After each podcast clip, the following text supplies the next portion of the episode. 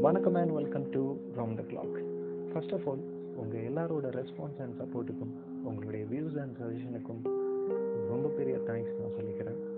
Keep inspiring me to do more and more இது கோட்காஸ்டனுடைய second episode பிறர் அன்பின் பணியாளராக ஏழை எளியோர்களுக்கும் அனாதைகளுக்கும் நோய்வாய்ப்பட்டவர்களுக்கும் தன்னுடைய வாழ்க்கையே வந்து சர்வீஸ் பண்ணுறதுக்காக உலக அமைதிக்கான நோபல் விருதினை வென்றவர்.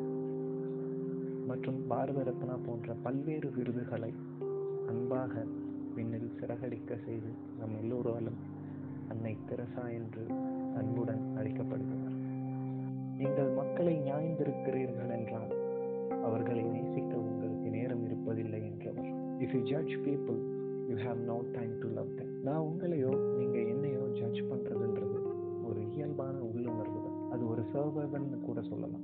நாம இல்லை நம்மளை ட்ரஸ்ட் பண்ணுறவங்க தான் நம்மளை சுற்றி இருக்கணும் அப்படின்னு நம்ம விருப்பப்படுவோம். அண்ட் அப்படி இல்லாதவங்க கிட்ட இருந்து நம்ம விலகிடுவோம். பிகாஸ் அவங்களால நமக்கு ஏதாவது ஆயிடுமோ அப்படின்னு நினச்சி.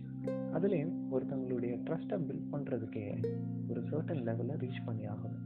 ஆனால் அதுக்குள்ளே அவங்கள நம்பலாமா ரெஸ்பெக்ட் பண்ணலாமா அப்படின்லாம் நம்ம ஜட்ஜ்மெண்ட்ஸ் நம்மளை கண்ட்ரோல் பண்ண ஆரம்பிச்சிடும்.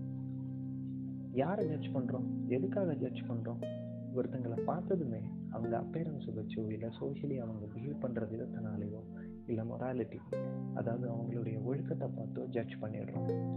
லேட்டராக அவங்க அந்த மாதிரி இல்லை இந்த மாதிரி இல்லை அப்படின்னு ஜட்ஜ் பண்ணுறோம் அதுக்கான ரீசன் இதுதான் அப்படின்னு தெரிஞ்சதுக்கப்புறம் என்டையர்லி புதுசாக ஒரு ஜட்ஜ்மெண்ட்டுக்கு நம்ம வரும் சிம்பிளாக உங்களுக்கு புரிகிற மாதிரி சைக்காலஜிஸ்ட் தாரா அப்படின்றவங்க சொன்ன ஒரு குட்டி ஸ்டோரியை நான் உங்கள் கூட ஷேர் பண்ணுறேன் நீங்கள் ஒரு தோட்டத்தில் வாக்கிங் போகிறீங்க அப்படின்னு கற்பனை பண்ணிக்கோங்க.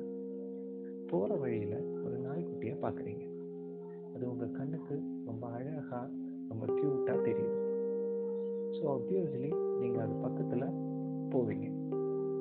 அப்படி நீங்கள் அது பக்கத்தில் போனதும் திடீர்னு அந்த நாய் ரொம்ப ஆக்ரோஷமாக உங்களை கடிக்க வந்தால் அதுக்கப்புறம் அந்த நாய்க்குட்டி உங்கள் கண்ணுக்கு அழகாகவோ க்யூட்டாகவோ கண்டிப்பாக தெரிய போகிறது நீங்கள் கொஞ்சம் பயந்துருப்பீங்க.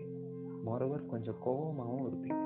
ஆனால் அப்படி ஒரு நிமிஷம் அங்கே நின்று அந்த நாய்க்குட்டியை ஒத்து கவனிக்கிறப்ப தான் அதோடைய ஒரு கால் ஒரு ட்ராப்பில் மாட்டி இருக்கிறது உங்களுக்கு தெரிய வருது.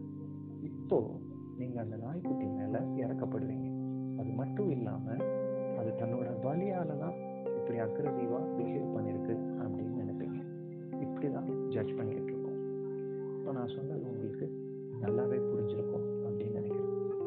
இந்த ஸ்டோரியிலேருந்து நம்ம ஜட்ஜ் பண்ணுறத கம்மி பண்ணணும் அப்படின்றத கற்றுக்கணும் நம்ம எப்போ ஜட்ஜ் பண்ணுறோம் இன்செக்யூர்டாக ஃபீல் பண்ணுறப்போ இல்லை தனிமையில் நிறைய யோசிக்கிறப்போ.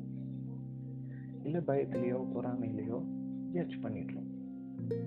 அப்படி ஜட்ஜ் பண்ணுறதுனால என்ன ஆகுது அப்படின்னு கேட்டிங்கன்னா மற்றவங்களால நம்மளும் நம்மளால மற்றவங்களையும் அது ஒர்க் பண்ணுது முக்கியமாக நாம் நம்மளையே ஜட்ஜ் பண்ணுற அளவுக்கு பேடாக ஃபீல் பண்ண வச்சு நம்மளை அது நெகட்டிவிட்டிக்கு கொண்டு போகுது.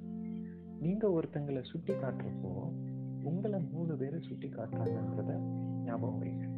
அதாவது நம்ம ஒருத்தங்களை ஜட்ஜ் பண்ணுறதுனால அஃபெக்ட் ஆக போகிறதும் நாம தான் அப்படின்னு சொல்கிறோம் ஸோ ஜட்ஜ் பண்ணுறதுக்கு பதிலாக ஒப்சர்வ் பண்ணுங்க.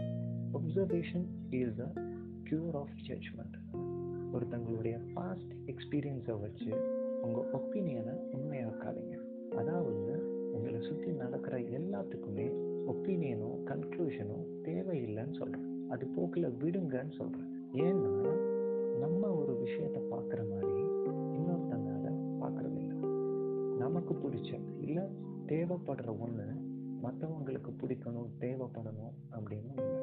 இன்னும் சொல்ல போனால் ஒவ்வொருத்தங்களும் அவங்க அவங்க வாழ்க்கை முறையில் அவங்க அவங்க லைஃப்பை லீட் பண்ணிக்கிட்டு இருக்காங்க அப்படின்ற ரியாலிட்டிக்கு வந்துடுங்க அந்த ரியாலிட்டிக்கு வந்துட்டீங்க அப்படின்னாலே நீங்கள் ஜட்ஜ் பண்ணுறத கம்மி பண்ணலாம். மற்றவங்க நம்மளை ஜட்ஜ் பண்ணுறத ஸ்டாப் பண்ணணும்னா ஃபஸ்ட்டு நம்ம மற்றவங்கள ஜட்ஜ் பண்ணுறத ஸ்டாப் பண்ணணும் ப்ளஸ் நம்மளை பற்றி மற்றவங்க என்ன நினைப்பாங்கன்னு திங்க் பண்ணுறதையும் ஸ்டாப் பண்ணணும். இல்லை என்ன சொன்னாலும் ஜட்ஜ் பண்ணுறதை அவாய்ட் பண்ண முடியாது அப்படின்னு நினைக்கிறீங்களா? ஆமாம் அது நம்ம பார்ட் ஆஃப் திங்கிங் தான் இல்லைன்னு சொல்லலை. பட் உங்கள் டீப் அப்சர்வேஷன் உங்களுடைய ஜட்ஜ்மெண்ட்டை என்றைக்குமே ஜட்ஜ் பண்ண போகிறது அண்ட் முக்கியமாக லைஃப்பில் நீங்கள் மற்றவங்க கிட்ட லவ் எம்பத்தி கைண்ட்னஸ் கம்பேஷன் எல்லாத்தையுமே காட்டுறப்போ தான் இந்த உலகத்தை நீங்கள் எப்படி பார்க்குறீங்க அப்படின்றது உங்களுக்கு புரியும். Judging a person doesn't define who they are it defines who you are let spread love and heal the world thanks to all for listening to round the clock